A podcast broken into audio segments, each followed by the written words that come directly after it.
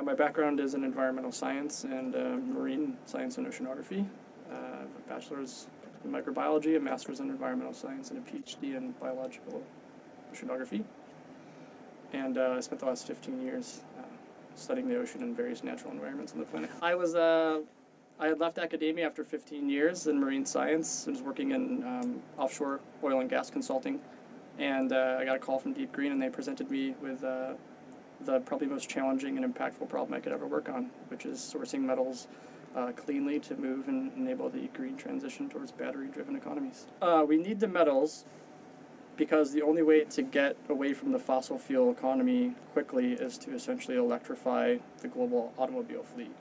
That reduces um, emissions of fossil fuel burnings. But the problem with electrifying the global automobile fleet is that we don't have enough metals on the planet right now in the system to build all the batteries we need to get away from fossil fuels. Yeah, on top on top of on top of electrifying the auto fleet, there's also an increasingly uh, and growing demand for cell phones, laptops, and the many many other consumer electronics that essentially rely on lithium ion battery technology. You can keep mining the land, but that's an increasingly labor intensive and energy intensive process. Um, the quality of ore on the planet is going down drastically and quickly and has been for the last hundred years. So we have to dig more rock to get the same amount of metals.